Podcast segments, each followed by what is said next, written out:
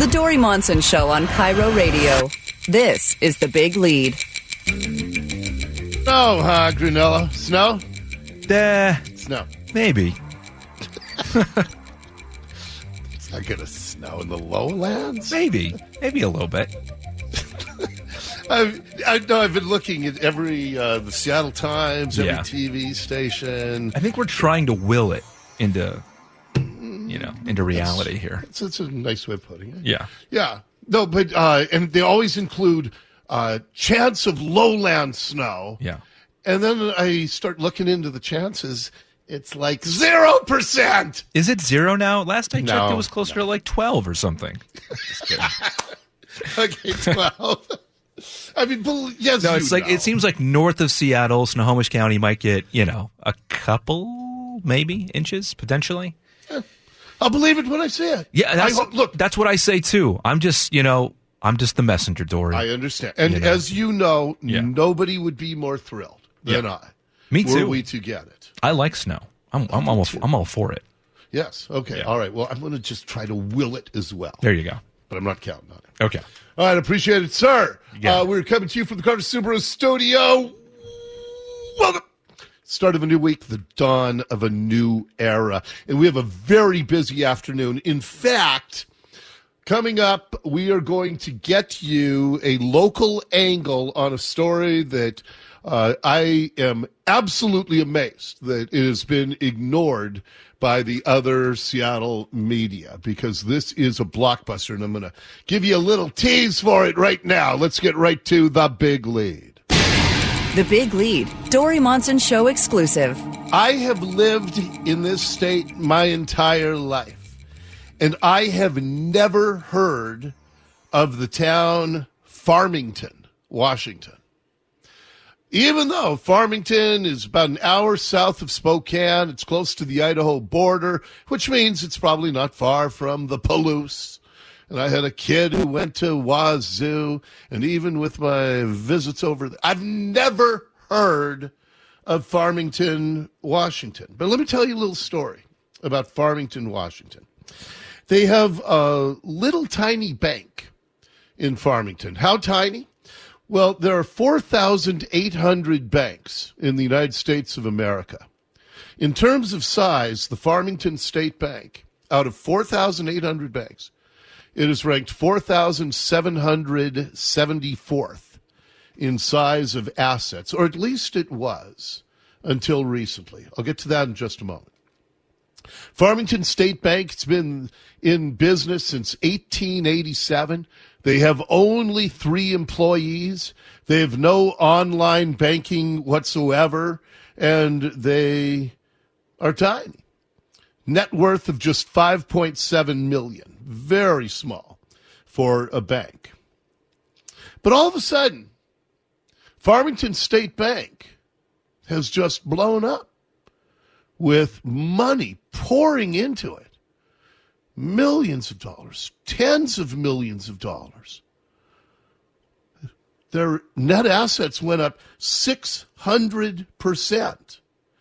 And the, after, after having deposits of about $10 million for the last decade or more, all of a sudden, their deposits jumped 600% to $84 million in just the third quarter of this year. So, how does this happen?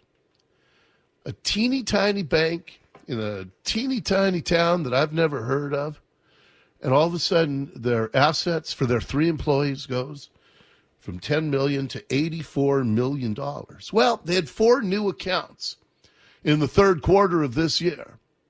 And those four new accounts poured $71 million into tiny Farmington State Bank. So where did those four new accounts come from? And where did the $71 million come from? Well, this will lead to the largest corporate scandal in world history. It will also lead to the biggest political money laundering scandal in the history of mankind because all of these new deposits at Farmington State Bank came from a subsidiary of Sam Bankman Fried, whose FTX crypto investment has gone bankrupt now. after a tremendous scam that has built people out of tens of millions of dollars and hundreds of millions, billions of dollars. Sam Bankman Fried was said at one time to be worth $20 billion at age 29. And the media loved the kid. Why? Well, because he said that he wanted to pour a billion dollars into the Democratic Party. And he was personally investing what appears to be illegal amounts into Democratic politicians in our state. The limit for a political donation to any one candidate is two, for an individual is $2,900. But Sam Bankman Fried somehow gave Patty Murray $34,000, more than 10 times the legal limit. Sam Bankman Fried poured $40 million into the 22 midterms. Oh, but the story gets even more interesting. Sam Bankman Fried's mother runs a political action committee called Future Forward PAC. His mother, who's a Stanford professor, she, in the last five weeks of the 2020 presidential election, her Future Forward PAC spent $108 million in commercial advertising in the swing states between Joe Biden and Donald Trump. It now appears that these hundreds of millions of dollars that the Bankman Fried family has been investing in Democrat politics was stolen from the investors into FTX. It now appears that with the Democratic Party turning a blind eye, because Farmington State Bank, they are subject to banking regulators in our state. But somehow they were able to go from 10 million in assets to 84 million in one quarter. And none of the regulators asked why. Well, we have a state that, of course, is run. And while banking regulators are supposed to be independent, we have a state that is completely run by the Democratic Party.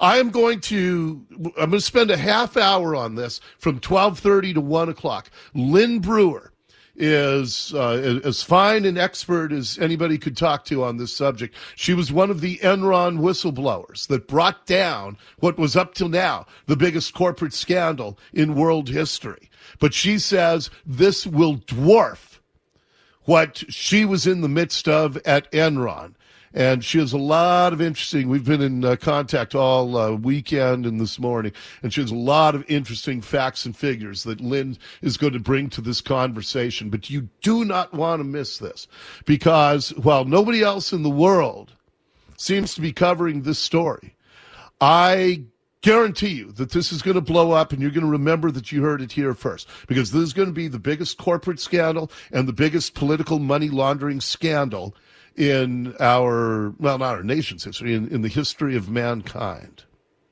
I am convinced of that. Now, the question is will the Democrats allow this to be investigated properly? Stay tuned. Lynn Brewer from 1230 to 1 o'clock. We're going to go a whole half hour because I want to make sure that you get this story before anybody else.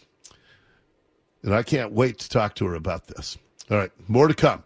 Up next in the big lead. The big lead, big local.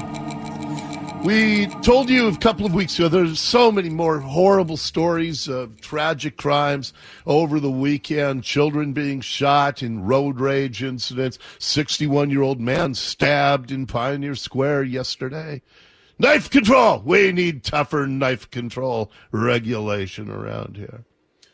Uh, but over the weekend, just another awful, violent weekend. Uh, the weekend before, one of the more no- notable stories was a uh, man who was murdered in the parking garage at South Center. He and his wife were walking out to their car after having dinner at South Center on Friday evening. As they were walking to their car, they discovered a car prowler inside. He opened fire Uh, he shot and killed the man, and he shot and injured his wife. Uh, Mary Wasilewicz, she is the wife. Her husband is now gone, and she can't believe what happened as she talked to uh, Channel 4. It's at komonews.com. This act of violence was completely unnecessary. And she lost her soulmate. Chris and I have been together since high school. We've been married for the last eight years. You know, I've had him here forever. And she explained what happened that led to the shooting and murder of her husband. Yeah, we were just walking and t- chatting and laughing, and someone off on our left asked us if the car at the end of the road was ours. And we said yes. And they said, I think someone's trying to steal it. And so when they came upon the car prowler and yelled at the guy, he pulled out a gun and opened fire. He fired through their windshield from the inside of the car. He fired through their windshield, uh, hit Mary in the hand, and killed her husband. I don't know what the right answer is, but something has to change. Yeah, because we're hearing stories like this every single day. And honestly, it wasn't until after this happened that I went online and started seeing how many other incidents had happened at that mall. And she and her friends say that this murder has left a void that'll never be filled. Nothing can ever bring Chris back. Yeah. Nothing can bring that smile to this room again. I think those are the hardest moments for me is the things I wanted to do with him that I'll never get to. The adventures that we had. This is a problem that is, as we've been telling you, enabled by our politicians, by the fact that they continue to be soft on crime, continue to believe that we should not jail uh, kids who commit the most violent of crimes. There is a little side political angle to this story, but I'm told that there are a lot of people at the King County Sheriff's Office who are very upset because the wife, Mary, uh, she works for the King County Sheriff's Office. She is a records management specialist. And as I told you on Wednesday, Dow Constantine sent out a memo, a devastating loss for one of our own. Last week, one of our colleagues in the sheriff's office suffered a tragic loss when she was injured and her husband was killed in a shooting at the South Center Mall. Uh, and then he goes on and on, and he talks about how uh, it's a senseless act of gun violence. There are a lot of people who are upset because Dow Constantine chose to, or he insisted, he ordered that the King County Sheriff, Patti Cole-Tindall, not send out a memo to the Sheriff's Department employees. Dow wanted himself to send out the memo. And since the sheriff's department is no longer independent because we're the only county in the state where we do not elect the sheriff, the sheriff is appointed by Dow Constantine. And the sheriff's office is now just another county department. It has absolutely no freedom, no sovereignty, no agency. Everything must go through Dow Constantine. It is just a political office. And the fact that uh, Patti Cole-Tindall is the King County Sheriff and was one of her employees who lost her husband. And Dow Constantine insisted that Dow gets to send out the memo. Dow gets to talk about gun violence because Dow believes that this will help him if Jay Inslee doesn't run for a fourth term as governor. But uh, this is what happens when the voters allowed the sheriff's office to become the only one in the state of Washington that is now just another political arm of bureaucratic hacks like Dow Constantine. And when he decides that he has to hijack even a tragedy for his personal political gain, I don't blame all the people within the sheriff's department who have contacted me to tell me how upset they all are by that. Up next in the big lead. The big lead. I sense a Dori rant coming on. Another act of criminal violence, this time gang violence. Words that you will never hear any politician use because all they can ever say is gun violence. But as you know, a few weeks ago, there was a murder of a 17 year old kid at Ingraham High School. Uh, two weeks ago, Seattle school kids walked out of class to protest and now they are claiming victory because the Seattle City Council says This is from our friends at KIRO 7 News. The Seattle Student Union is celebrating on social media tonight. The Seattle City Council has approved an additional $4 million of funding for mental health resources after the deadly shooting at Ingraham High School on November 8th. So the City Council is going to divert $4 million from a budget that is dramatically out of control they're going to divert it to mental health services at the high school. Students have been demanding action from the city since a 17 year old was shot and killed at Ingraham. Thousands of students marched to City Hall demanding additional funding for mental health counselors, among other changes. And this afternoon, the student union called this additional funding a victory, saying this was only possible because thousands of students walked out of school and demanded elected officials prevent gun violence. City Council's. They're demanding that elected officials prevent gun violence. Again, not criminal violence, not gang violence, gun violence. And what this is, is an exercise in futility. Do you think that gang kid who shot and murdered the 17 year old, do you think that if he had gone to a mental health counselor at the high school earlier that day, he wouldn't have shot and murdered the 17 year old, allegedly? Until we start putting gang intervention specialists in the schools, until we start putting criminals in jail, it's not going to solve anything. Mental health counselors in the schools, hate to tell you this, the gang criminals aren't going to avail themselves of the mental health counseling. And to encourage these kids to believe that a $4 million act of futility is actually doing something is wrong. That is your big lead. We're going to check the news for you here at the bottom of the hour. And then Lynn Brewer for a full half hour next on an amazing scandal that our state is in the midst of now. It's coming up here on the Dori Monson Show.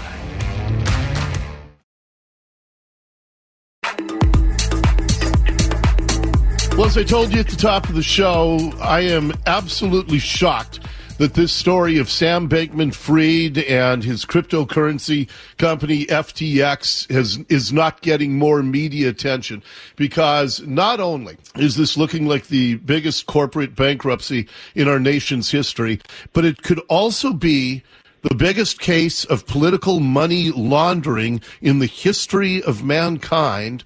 Uh, somebody that we turn to often in stories like this. Uh, Lynn Brewer, she's one of the original whistleblowers in the Enron bankruptcy scandal, and she has been looking deep into this story as well. She joins us once again here in the Dori Monson Show. Lynn, always great to talk with you. Thanks, Dori. It's good to talk to you.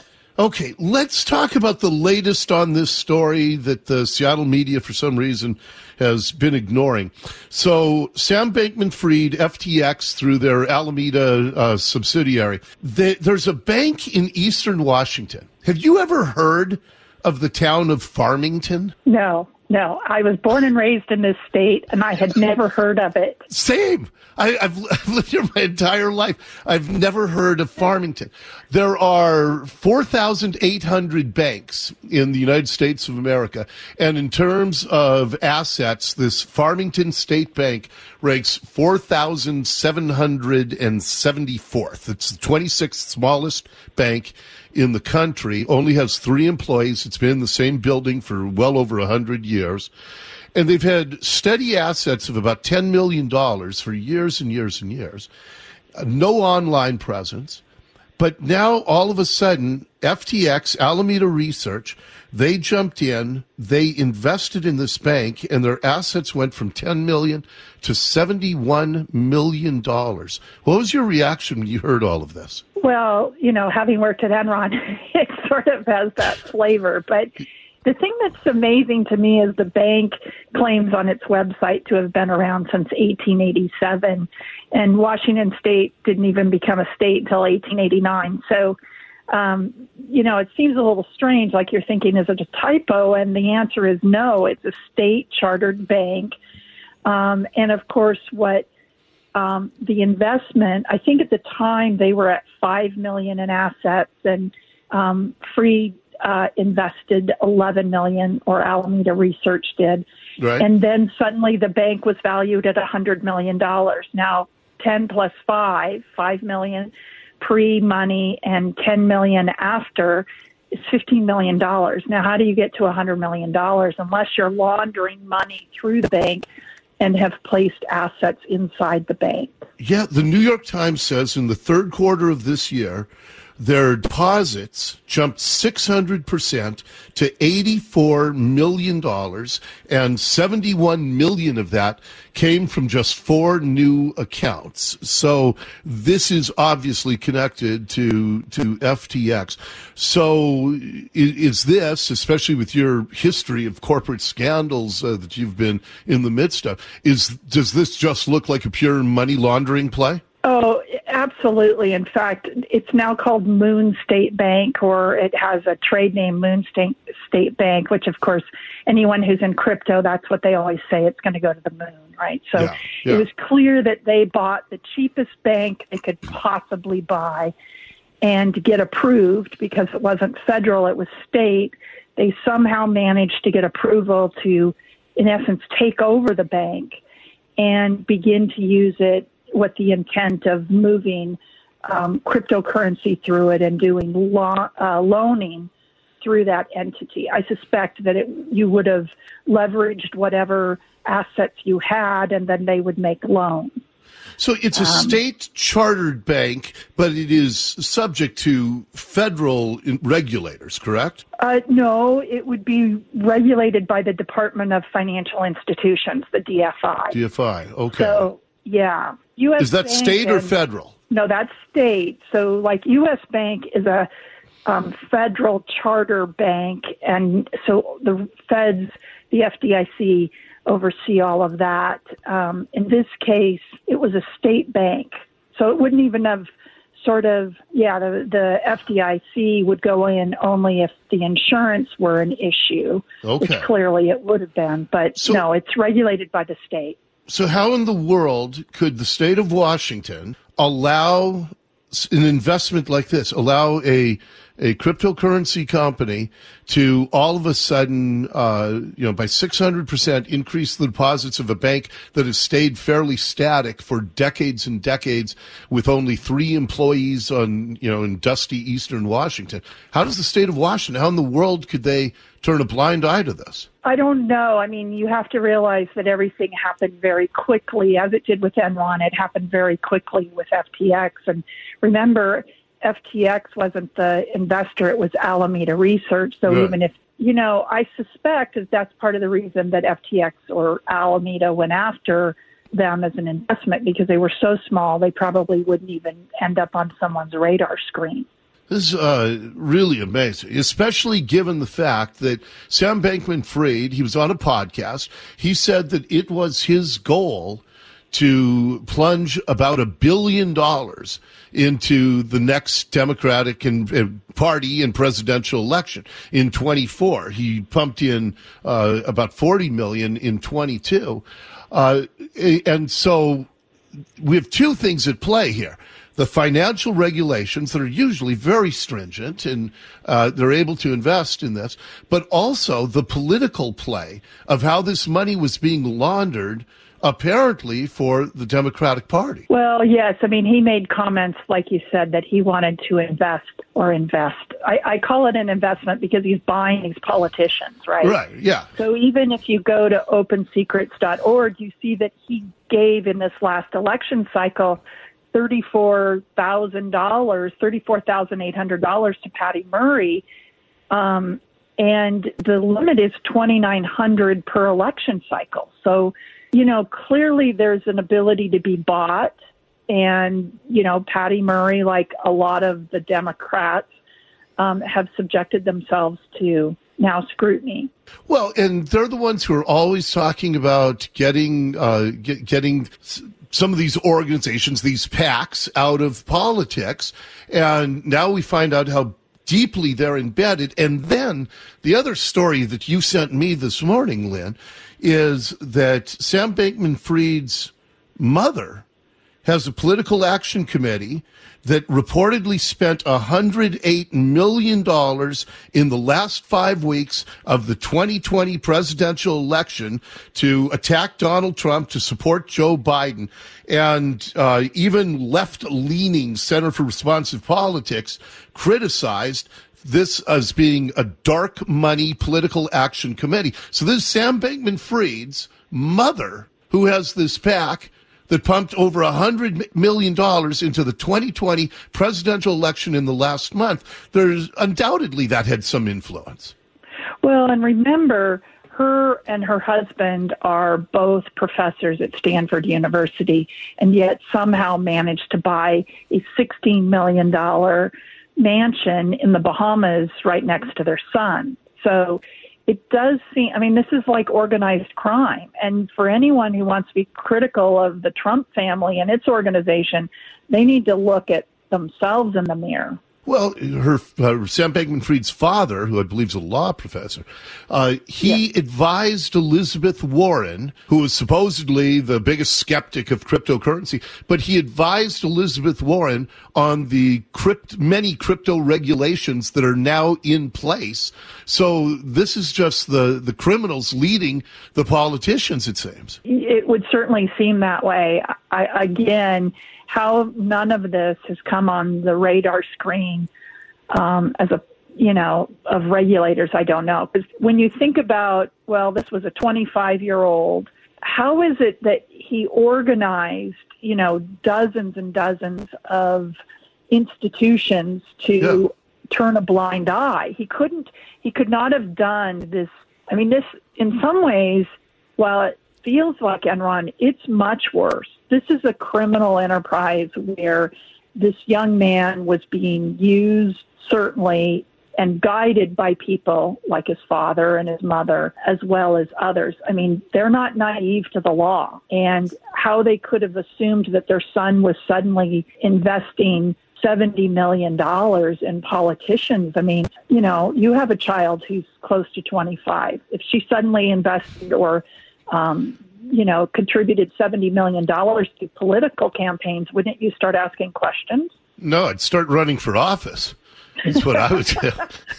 hey, could you could you hold on for just a couple minutes, Lynn? I sure can. Okay, there's a lot more I want to exp- uh, explore with Lynn Brewer, one of the Enron whistleblowers, and just an absolute font of information on this story that's being ignored by almost everybody else in the media for reasons I can only surmise. Uh, quick time out, and then we'll be right back with Lynn Brewer on uh, what's going on in our state with this crypto scandal next here on the Dori Monson Show.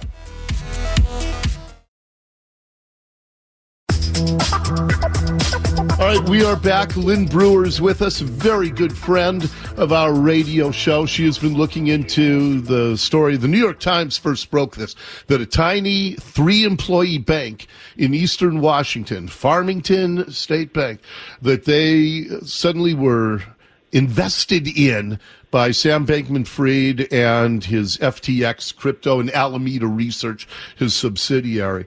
Uh, so, so, okay, so we've looked at all the political ramifications. You watched how Enron unfolded.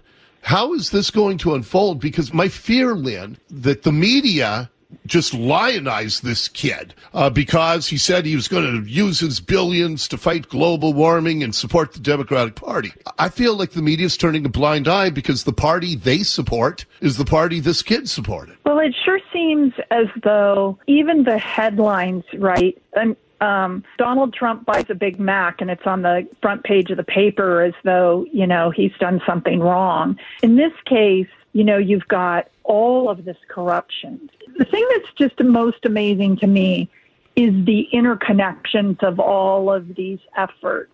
Like his brother, who I think was 23, had some PAC for the future of America, right? How they yeah. were going to shape America through policy by buying these politicians.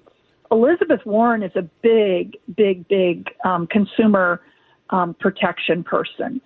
And cryptocurrency, now I want to separate cryptocurrency from Bitcoin because it's not the same thing. Cryptocurrency is one of, it's the Wild West and there's no regulations, there's no truth in advertising, there's nothing. Yeah. So in essence, you get all of this money coming in. And this bank in, I mean, I want to be really clear, this bank in uh, Eastern Washington, the Winklevoss twins are involved in this thing as well. What? Um, I didn't know that part of it. Yeah. So Holy the Winklevoss twins um, started something called Gemini, and it is an exchange and they are connected with FTX because a lot of these were interconnected relationships where they would do business with one another. It clearly is money laundering. There's just no other way around it. Yeah. I think what happened is FTX said, look, we're going to buy this bank. We're going to open it up so that everyone could again take their cryptocurrency um, because Gemini is a New York trust company. And so it is very restricted in what it can do. But if it has access to a bank and the funds and how they would um, run money through these and make loans and all of that, then they could get around the regulation. Is it possible, Lynn, that this FTX, this whole scam, certainly the story right now is that this kid and likely its two Stanford prof parents, that they somehow concocted this this whole crime. Is it possible that this could have the genesis of this could have been within the Democratic Party though, and that they colluded with this family to funnel hundreds of millions, maybe billions of dollars to to try to alter elections in uh, America and in states across America? Well, certainly, um, if the records in the OpenSecrets.org that that this kid gave thirty four thousand dollars to um, Patty Murray when the limit is twenty nine hundred, and and this is from him. It's not from the PAC necessarily. So right. so there's something that's going on and here's what I believe with politicians. I think that they hold one hand out and turned a blind eye to all of this. Like where is it going? You know, all of that kind of stuff. But, you know, let there be no doubt that money buys influence and influence buys power. It's a incestuous relationship. Elizabeth Warren should have never taken money from a, a cryptocurrency group. I mean, she should have just, yeah. she was so against it. If she's willing to do that, then you have to ask, is she willing to allow an election to be altered simply because of the access to money. Well, there's no question that advertising works, or there wouldn't be so much of it. And if they dumped $100 million into the last five weeks of the 2020 presidential election, uh, it would be very easy to surmise that as close as it was, that that turned that election, that they, they bought and stole, in my view, a presidential election with all of this. Well, it does it does seem like that, especially when you look at you know the comparison of some of these people that gave money to the Republicans that were associated with FTX, you know, a little here, a little there. What is interesting is that when you look at the the contributions that Sam gave, um, there's about twenty thousand dollars that is refunded from a group called Win Red, like the Red Republicans. Yeah. And they gave the money back. I don't know why, um, but it's whether he called and said, oops, that shouldn't have been made and we want it returned, or whether they got caught because they had overgiven. I, I have no idea, but it's pretty glaring. So well, I do think that you're absolutely right. I mean, and Sam Bankman Fried yeah. had a line item on his balance sheet labeled Trump lose. Yeah. Unbelievable. Yeah. Okay, you just got a huge dump of uh, FOIA documents from Sound Transit. How many documents did you get, and what are you looking for? Okay, so I got about 20 gigabytes of data. It's a huge amount of data. It came to my attention that Peter Kiewit had pulled out of Sound Transit's expansion.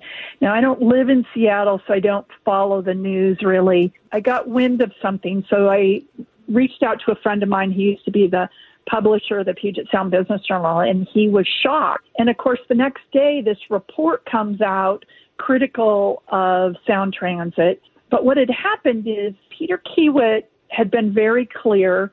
Um, they build these things all over the world that the way Sound Transit wanted to do this, that it was not feasible, that from a prudent standpoint, that in essence, Sound Transit, they knew that Sound Transit was going to spend all this money doing this expansion, but that it would not work in the end. And it related to the joints um, and the concrete. And Sound Transit said, in essence, we don't care, do it our way. So I wow. So what happened is Peter Kiewit pulled out. So now you have a project that doesn't work, hundreds of millions of dollars, and um, Sound Transit knew that it was not going to work. So it's papered all over with lawyers from Peter Kiewit saying this will not work. And Okay. when it doesn't work, you don't come after us. Uh, We are going to deep dive into that when we can spend an entire segment or half hour on that soon. But let me know what you find as you start